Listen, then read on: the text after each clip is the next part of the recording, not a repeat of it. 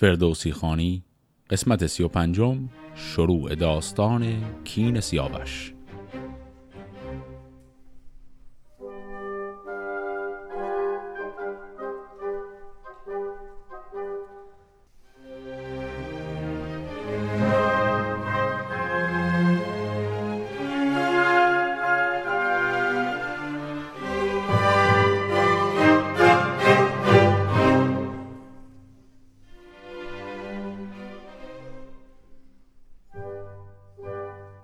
داستان قسمت قبل با تولد و خردسالی و نوجوانی کیخسرو به پایان رسید و بعد گفتیم در همون اوان کودکی کیخسرو ماجراهایی هم در ایران داره اتفاق میفته وقتی که خبر مرگ سیاوش به ایران رسیده. فردوسی این داستان کین سیاوش رو در قالب یک داستان مجزا از داستان سیاوش تعریف می‌کنه. یعنی در حقیقت یک پرانتزی وسط داستان سیاوش رو که خسرو باز می‌کنه تا داستان کین سیاوش رو تعریف کنه. برای باز کردن این پرانتز هم اول یک مقدمه شخصی میگه. در اون مقدمه گرچه چیز زیادی درباره خود داستان نمیگه فردوسی به سن و سال خودش و به اعتقادات شخصی خودش ارجاع میده. پس این مقدمه رو اول با هم بخونیم. چون آمد به نزدیک سر تیغ شست مده می که از سال شد مرد مست. به جای انانم عصا داد سال. پراگنده شد مال و برگشت حال. همان دیدبان بر سر کوه سار نبیند همی لشکر شهریار. کشیدن ز دشمن نداند انان مگر پیش مژگان شاید سنان. گراینده و تیز پای نوند همان شست بدخواه کردش ببند سراینده ز آواز برگشت سیر همش لحن بلبل هم آواز شیر.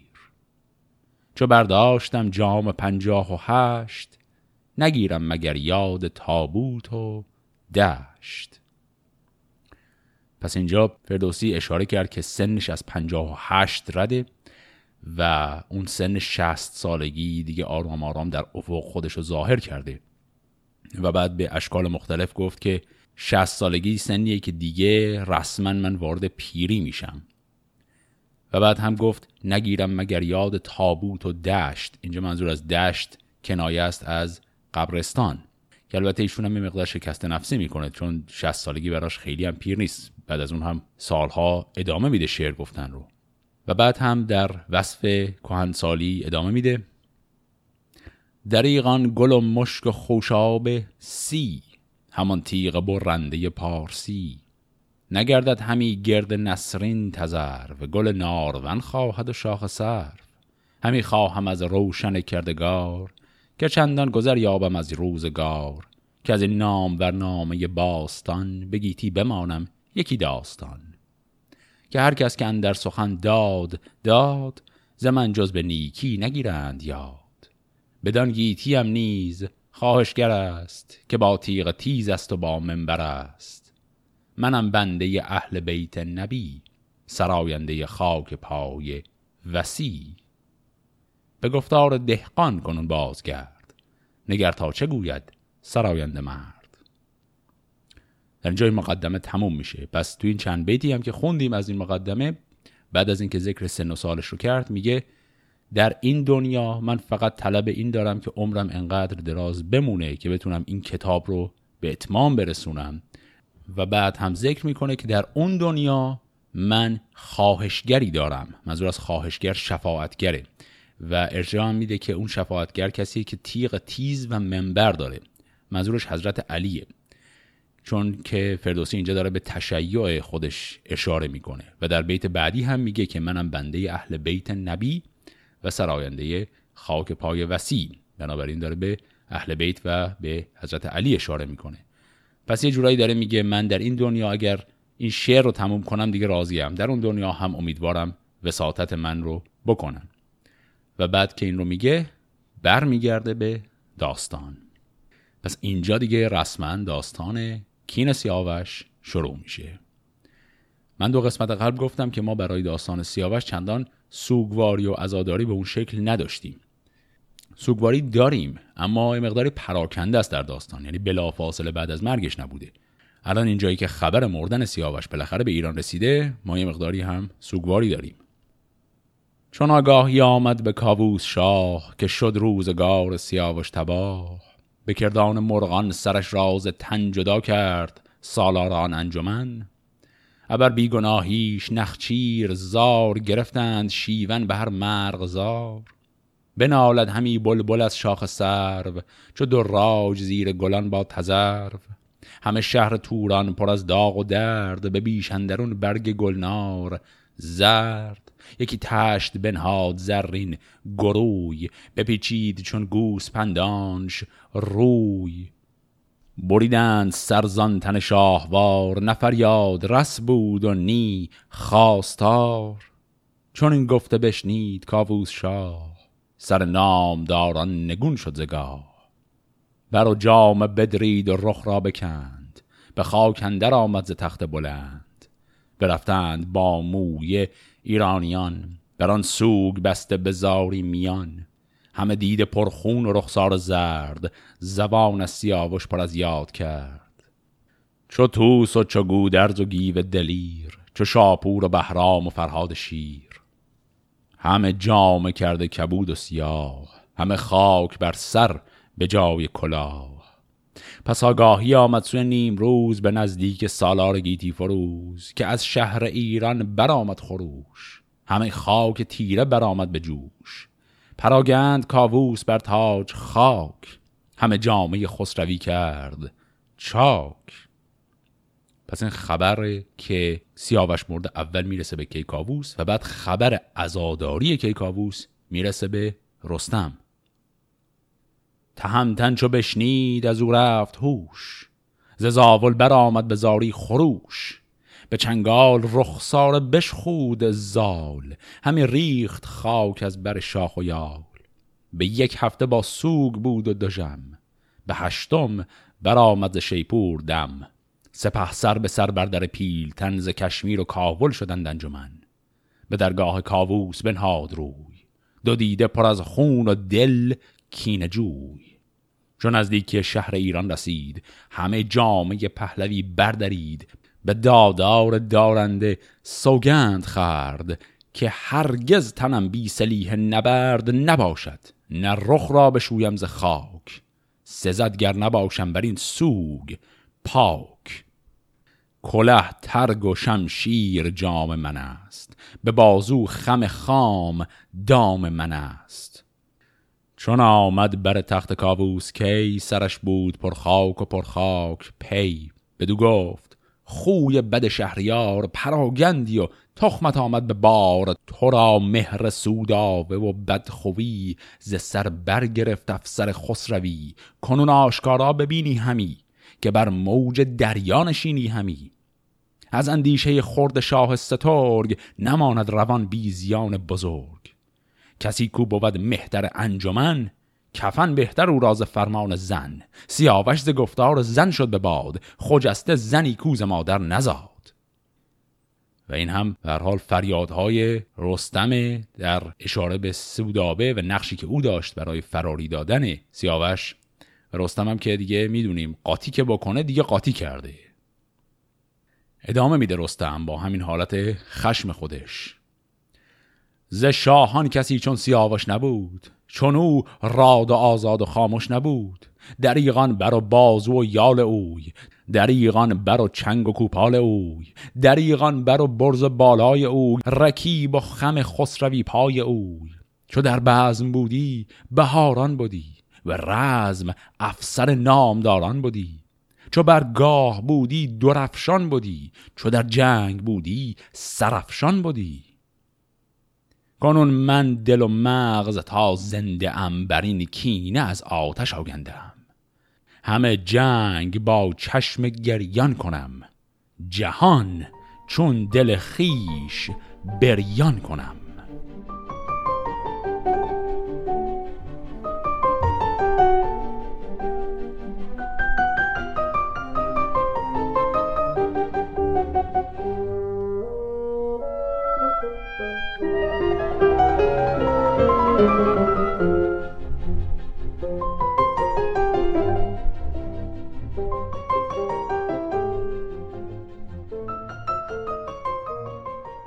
عطابی که رستم کرد به کیکاووس دیگه تندترین حالتیه که رستم تا الان با پادشاهی مثل کیکاووس حرف زده. تا حالا با هم دعواهای ریز و درشت زیاد داشتن اما هیچ وقت تا این حد پرخاشگرانه باش صحبت نمی کرد و واکنش کیکاووس اینجا گویای وضع و حال او در مقام پادشاهیه. کیکاووس هیچ عکس عملی نشون نمیده. نگه کرد کاووس در چهر اوی چنان اشک خونین و آن مهر اوی. ندادیش پاسخ مرو را ز شرم فرو ریخت از دید خوناب گرم. تهمتن برفت از بر تخت اوی سوی خان سوداوه بناد روی. ز پرده به گیسوش بیرون کشید ز تخت بزرگیش در خون کشید. به خنجر به دو نیم کردش به راه نجنبید بر تخت کاووس شاه. بیامد به درگاه با سوگ و درد پر از خوند و دیده دو رخسار زرد. همه شهر ایران به ماتم شدند پر از درد نزدیک رستم شدند. به یک هفته با سوگ و با آب چشم به درگاه بنشست با درد و خشم. به هشتم بزد نای روین و کوس بیامد به درگاه گودرز و توس چو فرهاد و شیدوش و گرگین و گیو چو بهرام و خراد و شاپور نیو. فریبرز کاووس و رحام شیر گرازه که بود های دلیر. پس رستم در اون لحظه خشم زد و سوداور کشت جلوی چشم همسرش که شاه ایران بود و که کاووس هم هیچ عکس عملی نشون نداد. بعد از اون در ادامه سوگواری رستم حالا رفته تمام پهلوانهای ایران رو جمع کرده می‌خواد لشکرکشی کنه برای کینخواهی. و به این پهلوانها این رو میگه. به دیشان چنین گفت رستم که من بر این کین نهادم دل و جان و تن که در جهان چون سیاوش سوار نبندد کمر نیز یک نامدار. چون این کار یک سر مدارید خورد که این کینه را خورد نتوان شمرد. ز دلها همه ترس بیرون کنید زمین را ز خون رود جیهون کنید. بر این کینه تا در جهان زنده ام به درد سیاوش دلاگندم بر آن تشت زرین کجا خون اوی فرو ریخت ناکار دیده گروی. بمالید خواهم همی روی و چشم مگر بر دلم کم شود درد و خشم. اگر همچنانم برد بست چنگ نهادم به گردن یکی پال هنگ. به خاک افکند خار چون گوسپند دو دستم ببندد به خم کمند. وگرنی من و گرز و شمشیر تیز برانگیزم من در جهان رستخیز نبیند دو چشمم مگر گرد رزم حرام است بر جان من جام بزم. پس اینا حرفهایی بود که رستم به این پهلوان ها زد. کنارنگ با پهلوان هر که بود چوزان گونه آوای رستم شنود. همه برگرفتند یک سر خروش. تو گفتی که میدان برآمد به جوش. این کلمه کنارنگ رو هم قبلا دیدیم. اینجا مجازن یعنی آدم دلیر و پهلوان. از ایران یکی بانگ بر شد به دبر. تو گفتی زمین شد کنام هزبر بزد مهره بر پشت پیلان به جام سپه تیغ کین برکشید از نیام. برآمد خروشیدن گاودم دم نای سرغین و روین خم. این اسامی هم که اینجا گفت اینا اسامی سازهای جنگیه. نای سرغین یعنی سرنایی که از جنس فلز هست و روین خم هم یعنی یک جور تبل از جنس روی. جهان شد پر از کین افراسیاب به دریا تو گفتی به جوش آمد آب. نبود جای پوینده را بر زمین ز نیزه هوا ماندن در کمین. ستاره به جنگ اندر آمد نخواست زمین و زمان دست بد را بشست. ببستند گردان ایران میان به پیش اندرون اختر کاویان. گزین کرد پس رستم زاولی ز گردان شمشیر زن کاولی از ایران و از بیشه نارون ده و دو هزار از یلان انجمن. پس این هم سپاهیه که رستم جدای از سپاه اصل ایرانیان از منطقه کابلستان برای خودش داره میاره. و بعد هم رستم افرادی از خانواده خودش رو داره میاره برای کمک به این نبرد. سپه را فرامرز بود پیش رو که فرزند گف بود و سالار نو. پس یه شخصیت جدید معرفی شد. این شخصیت مقداری معرفیش کار می‌بره. فردی به نام فرامرز که فرزند رستمه. الان احتمالا از هر ده تا شنونده ای نه تاشون این سوال رو خواهند داشت که فرامرز دیگه کیه؟ ما مگر رستم یک فرزندی نداشت که کشته شد ما این همه براش گریه و زاری کردیم؟ اونم اسمش بود سهراب. این از کجا پیدا شد؟ این فرامرز مگه اصلا ما داشتیم همچی آدمی؟ یهو وسط داستان توی همچین نقطه حساسی یه دفعه پیدا میشه. برای توضیح این ما مجبوریم یه مقداری یک کمی توقف کنیم یه پرانتز خیلی بزرگتری باز کنیم.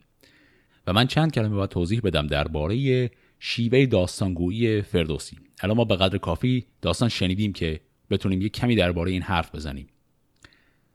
ما وقتی که به داستان عادت کرده باشیم به همه داستانهای مختلف یک سری قواعدی در این داستانها و داستانگویی ها وجود داره که ما این قواعد رو به مرور زمان انقدر بهشون عادت می‌کنیم که به نظرمون طبیعی میاد. شما فکر کنید در تمام طول زندگیتون از کجاها داستان شنیدید؟ سریال های تلویزیونی فیلم های سینمایی رمان هایی که خوندید و الی آخر. این داستان ها تابع یه سری قواعدن. مثلا وقتی یک شخصیتی می‌خواد وارد داستان بشه باید یک مقدمه چینی بشه برای پیشینه اون شخصیت. و اون مقدمه چینی به شما میگه که مثلا این شخصیت از کجا آمده اون مقدمه چینی خیلی وقتا ممکنه در بقیه داستان تأثیری نداشته باشه. اما یک قاعده ایه که تثبیت شده در شیوه داستانگویی استانداردی که ما انتظار داریم در دوران معاصر و هر کس که برخلاف اون قاعده عمل کنه به نظر ما داستانش عجیب و غریب میاد. اما این عجیب و غریب اومدن فقط به نظر ماست چون اون قاعده که ما عادت کردیم بهش رعایت نشده وگرنه اون قاعده که خب وحی منزل نبوده یه قراردادی بین شنونده یک داستان و گوینده اون داستان. اما وقتی میریم هزار سال قبل داستان به شیوهی که کسی مثل فردوسی تعریف می‌کنه رو به اون شیوه میایم بخونیم می‌بینیم که خب اون همه اون قواعدی که ما انتظار داریم رو به اون شکلی که ما انتظار داریم انجام نمیده و رعایت نمی‌کنه. این فی نفسه نه ایراده نه حسنه این صرفا داستانگویی که تابع قواعد دیگریه. و این یه جورایی وظیفه مای خواننده است که استانداردهای ذهنی خودمون رو یک کوچولو عوض کنیم با قواعد این داستان هماهنگش کنیم. به جایی که انتظار داشته باشیم این داستان با استانداردهای امروز ما هماهنگ باشه مثال ساده شیوهیه که فردوسی شخصیت فرعی رو در داستان میاره و می‌بره.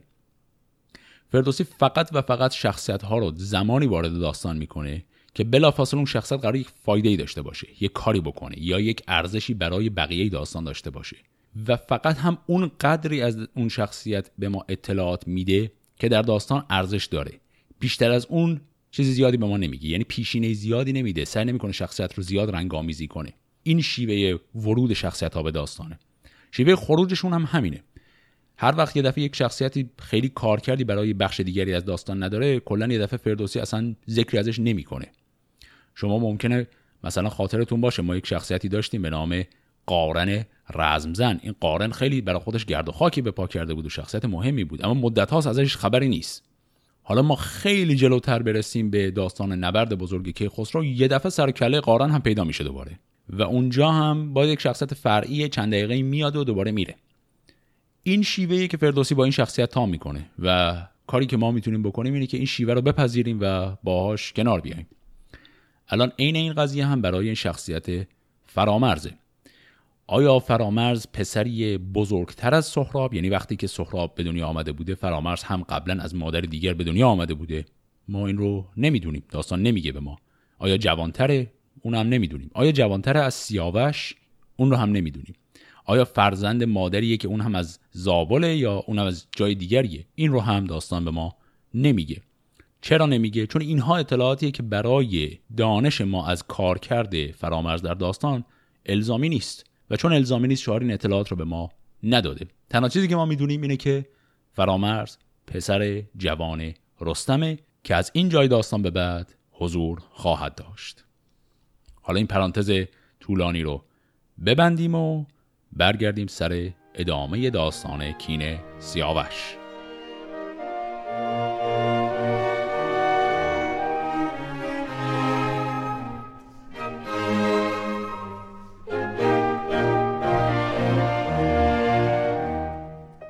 پس فرامرز به سپاه پدرش پیوسته و حالا می‌خواد اولین هنرنمایی رزمی خودش رو انجام بده. همی رفت تا مرز توران رسید. چون از ترکمان دیدبانش بدید. ورازاد شاه سپیجاب بود میان گوان در خوشاب بود. پس فرامرز طلایه‌دار سپاه شده پیشا پیش رفته و کسی به نام ورازاد رو می‌بینه که در منطقه سپیجاب در مرز ایران و توران پادشاه اون منطقه است.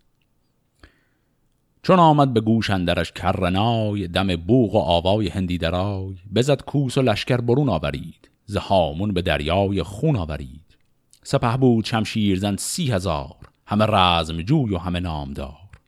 ورازاد از قلب لشکر برفت بیامد به نزد فرامرز و تفت. بپرسید و گفتش چه مردی؟ بگوی چرا کرده ای سوی این مرز روی؟ همانا به فرمان شاه آمدی گر از پهلوان سپاه آمدی. چه داری از افراسی آباگهی از او رنگ و از تاج و تخت مهی؟ سزد گر بگویی مرا نام خیش ببینی بدین کار فرجام خیش. نباید که بینام بر دست من رواند براید ز تاریکتن پس اینا حرفهایی که این آقای ورازاد در لب مرز به فرامرز گفت. فرامرز گفت ای گوه شوربخت منم بار آن پهلوانی درخت که بر دست او شیر بیجان شود چو خشم آورد پیل پیچان شود. مرا با تو بدگوهر دیوزاد چرا کرد باید همین نام یاد؟ گو پیلتن با سپاه از پس است که اندر زمین کین خواه او بس است. به کین سیاوش کمر بر میان کنون بست و آمد چو شیر ژیان. برارد از این مرز بی ارز دود هوا گرد او را نیارد پسود. و رازاد بشنید گفتار اوی همی خار دانست پیکار اوی. به لشکر بفرمود کندر دهید ها سراسر به زه برنهید. رده برکشید از دروی سپاه به سر برنهادند از آهن کلاه. ز هر سو برآمد سراسر خروش همی کر شد از ناله کوس گوش. چون آوای کوس آمد و کرنای فرامرز را دل برآمد ز جای. به یک برگرفتن ز گردان هزار بیافکند و برگاشت از کارزار. دگر برگرفتن هزار و دویست و رازاد گفتا به لشکر مهیست. این مهیست هم معنی معیست نیست. مهیست یعنی او بزرگی است که این روز پادفره ایزدی است مکافات بدراز یزدان بدی است چون لشکر گشن و چندان سوار سراسیمه گشتند از آن کارزار. همی شد فرامرز نیزه به دست. ورازاد را پای یزدان ببست. درفش سپهدار ترکان بدید خروش از میان سپه برکشید. برانگیخت از جای شبرنگ را بیافشارد بر نیزه بر چنگ را. یکی نیزه زد بر کمربند اوی که بکس است زیر زره بند اوی. چنان برگرفتش زین پلنگ که گفتی یکی پشه دارد به جنگ. بیافکند بر خاک و آمد فرود سیاوخش را داد چندی درود. سر نام ور دور کرد از تنش به کینه بیالود پیراهنش. چون این گفت کینت سر کین نخواست پراکنده شد تخم پرخاش و رست. همه بوم و بر آتش اندر فکند همی دود بر شد به چرخ بلند. یکی نامه بنبشت نزد پدر ذکار ورازاد پرخاش خر. که اندر گشادم در کین و جنگ ورا برگرفتم ز زین پلنگ. به کین سیاوش بریدم سرش برانگیختم آتش از کشورش. پس این هم نامه بود که بعد از کشتن ورازاد و نابود کردن قلعش فرامرز به پدر می نویسه و آن سو نوندی بیامد زراح به نزدیک سالار توران سپاه که آمد به کین رستم پیلتن از ایران بزرگان شدند انجمن ورازاد را سر بریدند خار برانگیخت از مرز توران دمار. سپه را سراسر به هم برزدند به بوم و به بر آتش اندر زدند. چو بشنید افراسیاب این سخن غمی گشت از گفت های کهن. که بشنیده بود از لب بخردان از اخترشناسان و از موبدان ز کشور سراسر مهان را بخواند. درم داد و روزی دهان را بخواند. نماندیچ بر دشت از اسپان یله. بیاورد چوپان به میدان گله. در گنج و کوپال و برگستوان همان تیغ و تیر و کمان گوان. همان گنج و دینار و زر و گهر همان افسر و توق و زرین کمر ز گنجور دستور بستد کلید. همه کاخ و میدان درم گسترید. چو لشکر سراسر شد آراسته بر ایشان پراگنده شد خواسته بزد کوس روین و هندی درای سواران سوی رزم کردند. رای سپهباد چون از کنگ بیرون کشید سپه راز تنگی به هامون کشید. ز آوران سرخه را پیش خواند ز رستم فراوان سخنها براند. پس الان هم افراسیاب شروع کرده لشکرکشی عظیم خودش رو انجام داره میده. و در این لشکرکشی بین پهلوانان فردی به نام سرخه رو در دعوت می‌خواد بکنه. این سرخه پسر افراسیابه. و به سرخه میگه بدو گفت شمشیرزن ده هزار ببر نامدار از در کارزار نگهدار جان از بد پور زال. به جنگت نباشد جزو کس همال. به جایی که پرخاش جوید پلنگ سگ کارزاری نیاید به جنگ. تو فرزندی و نیک خواه منی ستون سپاه و پناه منی. چو بیدار دل باشی و راه جوی که یارد نهادن به روی تو روی؟ کنون پیش رو باش و بیدار باش. سپه را ز دشمن نگهدار باش.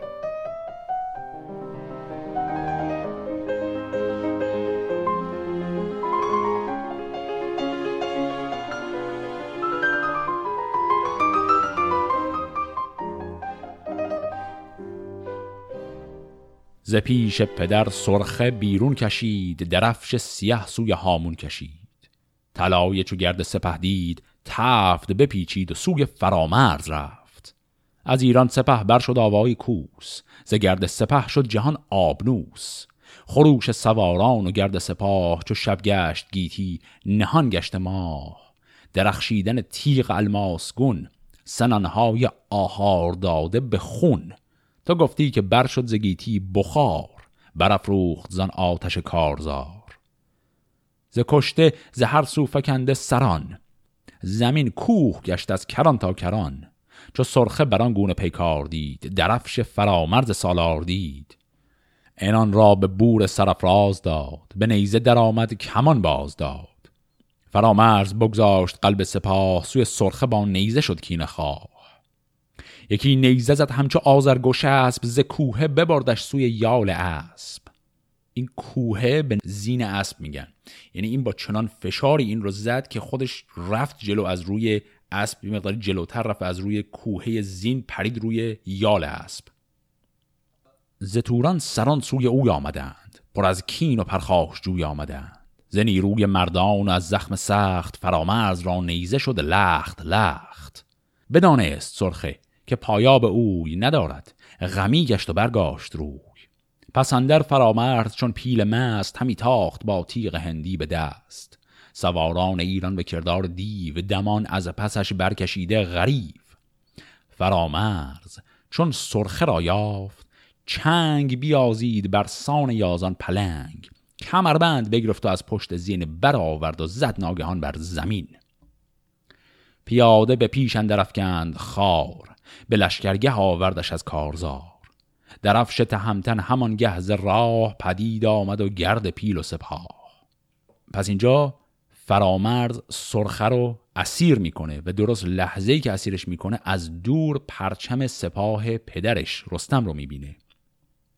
فرامرز پیش پدر شد چو گرد به پیروزی روزگار نبرد. به پیش اندرون سرخه را بسته دست بریده ورازاد را یال پست. همه غار و هامون پر از کشته دید سر دشمن از جنگ برگشته دید. سپاه آفرین خواند بر پهلوان بر آن نام بردار پور جوان. تهمتن بر او آفرین خواند نیز به درویش بخشید بسیار چیز. یکی داستان زد بر این پیلتن که هر کس که سر برکشد زنجمن هنر باید و گوهر نامدار. خرد یار و فرهنگش آموزگار. چون این چار گوهر به جای آورد دلاور شود پر و پای آورد. از آتش نبینی جز افروختن جهانی چو پیش آیدش سوختن.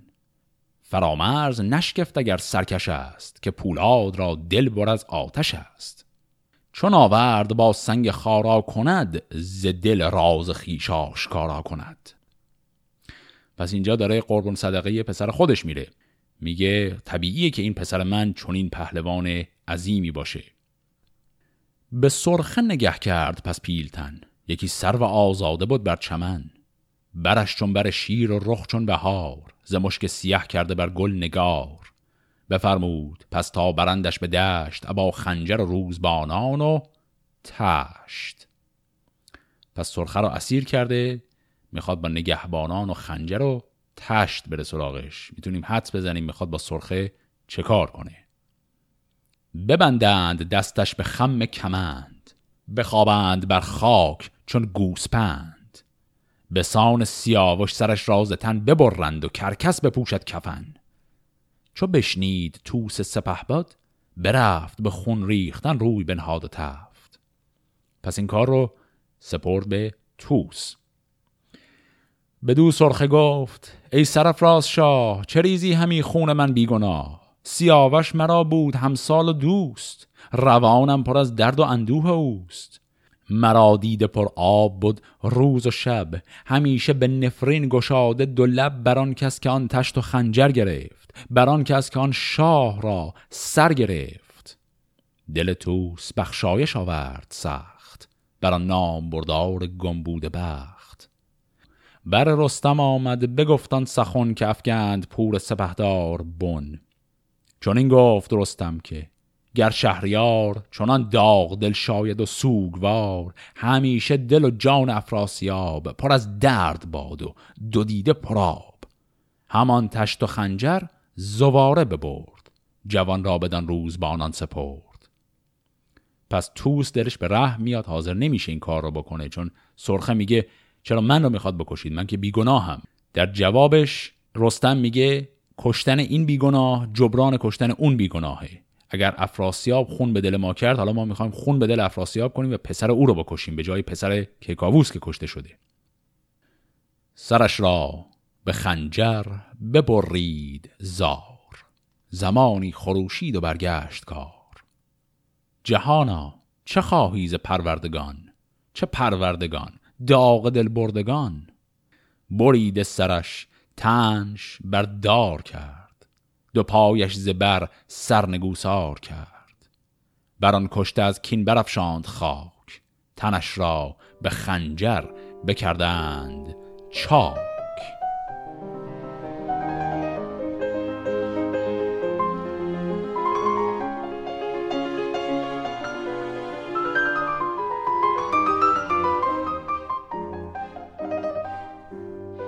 پس بدین شکل اولین حرکت رو برای انتقام خون سیاوش رستم انجام داد با کشتن پسر افراسیاب.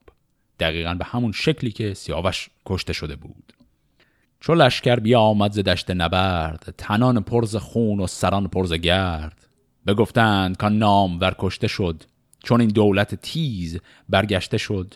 برید سرش را نگوسار کرد تنش را به خون غرقه بردار کرد. همه شهر ایران کمر بستند ز خون سیاوش جگر خستند. نگون شد سر و تاج افراسیاب همی کند موی و همی ریخت آب. خروشان به سر بر پراگند خاک همه جامعه خسروی کرد چاک. چون این گفت با لشکر افراسیاب که ما را برآمد سراز خورد و خواب. همه کینه را چشم روشن کنید نهالی ز خفتان و جوشن کنید. چو برخواست آوای کوس از دروی نجوید زمان مرد پرخاش جوی. همه رزم را دل پر از کین کنید تن دشمنان جای زوپین کنید.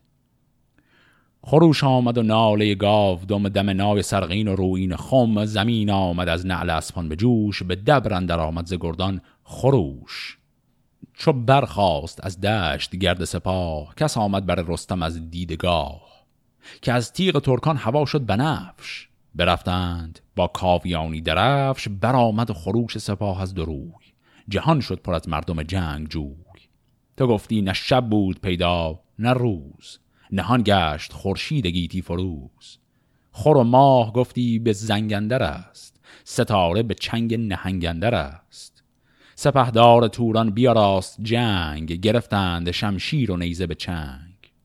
بیامد سوی میمنه بارمان سپاهیز و ترکان دنان و دمان. سوی میسره گهرم تیغ زن به قلبندرون خسرو انجمن. پس اینجا مشخصات سپاه توران رو شنیدیم. میمنی سپاه بارمان. میسره سپاه یک پهلوانی که اسمش رو اینجا برای اولین بار میشنویم به نام گهرم. و این اصطلاح دنان و دمان هم که شنیدیم یعنی شتابان و خرامان. یعنی بعض وقتا آهسته بعض وقتا سریع. پس این مشخصات سپاه توران بود. حالا از اون طرف سپاه ایران هم. و از این روی رستم سپه برکشید. زمین شد ز گرد یلان ناپدید. بیا راست بر میمنه گیو و توس سواران بیدار با پیل و کوس. چو گودرز گشواد بر میسره. حجیر و گرانمایگان یک سره به قلب اندرون رستم زاولی زرهدار با خنجر کابلی.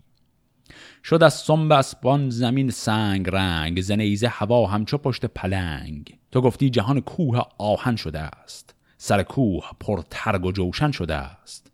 به دبرندر آمد سنان درفش درفشیدن تیغهای بنفش. بیامد به قلب سپه پیل سم. دلی پرزکین چهره کرده دوژم این آقای پیلسم هم خاطرتون هست که برادر کوچکتر پیران ویسه بود. کسی که در ماجرای سیاوش برای اولین بار دیدیمش و خواست شفاعت کنه برای نکشتن سیاوش اما شفاعتش مورد قبول واقع نشد. حالا پیلسم در لشکر توران طبیعتا. چون این گفت با شاه توران سپاه که ای پرخرد نام بردار شاه. گریدون که از من نداری دریغ یکی باره و جوشن و ترگ و تیغ. ابا رستم امروز جنگ آورم. همه نام او زیر ننگ آورم. به پیش تارم سر و رخش اوی همان گرز و تیغ جهان بخش اوی. از او شاد شد جان افراسیاب سر نیزه بگذاشت از آفتاب. بدو گفت که این نام بردار شیر همانا که پیلت نیارد به زیر اگر پیلتن را به چنگ آوری زمانه براساید از داوری. به توران نباشد چطور کسب جاه به تخت و به مهر و به تیغ و کلاه. به گردان سپهر اندر آری سرم سپارم به تو دختر و افسرم. از ایران و توران دو بهران توست. همه گوهر و جنگ و شهران توست.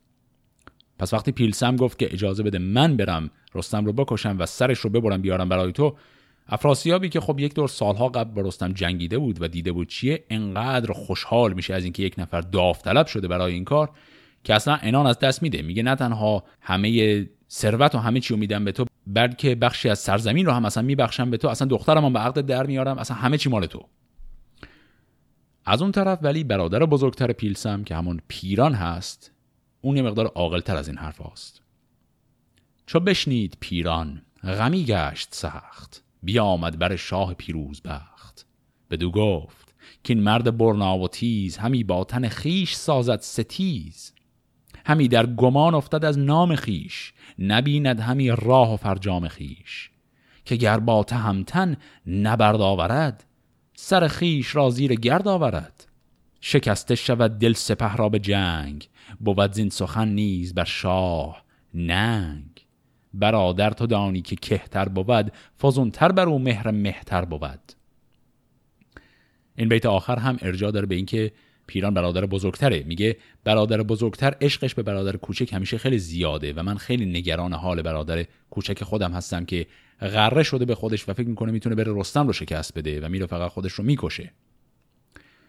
به پیران چون این گفت پس پیلسم که از این پهلوان دل ندارم دو جم. اگر من کنم جنگ جنگی نهنگ نیارم به بخت تو بر شاه ننگ. به پیش تو با نامور چار گرد به پرخاش دیدی ز من دست برد. همانا کنون زورم افزونتر است. شکستن دل من نن در خور است.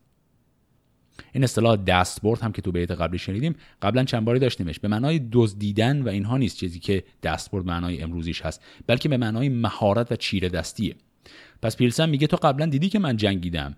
به برادرش میگه. میگه من که جنگم خیلی خوبه. الان که تازه خیلی سن و سالم هم یکم رفته بالاتر قویتر هم هستم. چو بشنید از او این سخن شهریار یکی اسب شایسته کارزار بدو داد با تیغ و برگستوان. همان جوشن و ترگ و گرز گوان. پس اینجا نبرد پیلسم رو داریم با رستم که در حقیقت خود پیلسم در این کار داوطلب شده. این نبرد ماجرای کین سیاوش رو به مرحله دیگری میرسونه. چون تا الان فقط چند تا شبیه خون زدن بین این دوتا سپاه بوده و سپاه ایران صرفا رفت و به تلافی کشته شدن سیاوش پسر افراسیاب را هم کشت. اما الان یکی از پهلوانان بزرگ افراسیاب داره میاد برای یک جنگ تمام ایار با کی؟ با رستم. پس قضیه به جنگ بین دو کشور کشیده شده و از یک سری شبیخون و انتقامجویی فراتر رفته. ادامه این ماجرا رو و اتفاقی که سر پیلسم خواهد اومد در نبرد با رستم این رو در قسمت هفته آینده با همدیگه می‌خونیم. فعلا خدا نگهدار.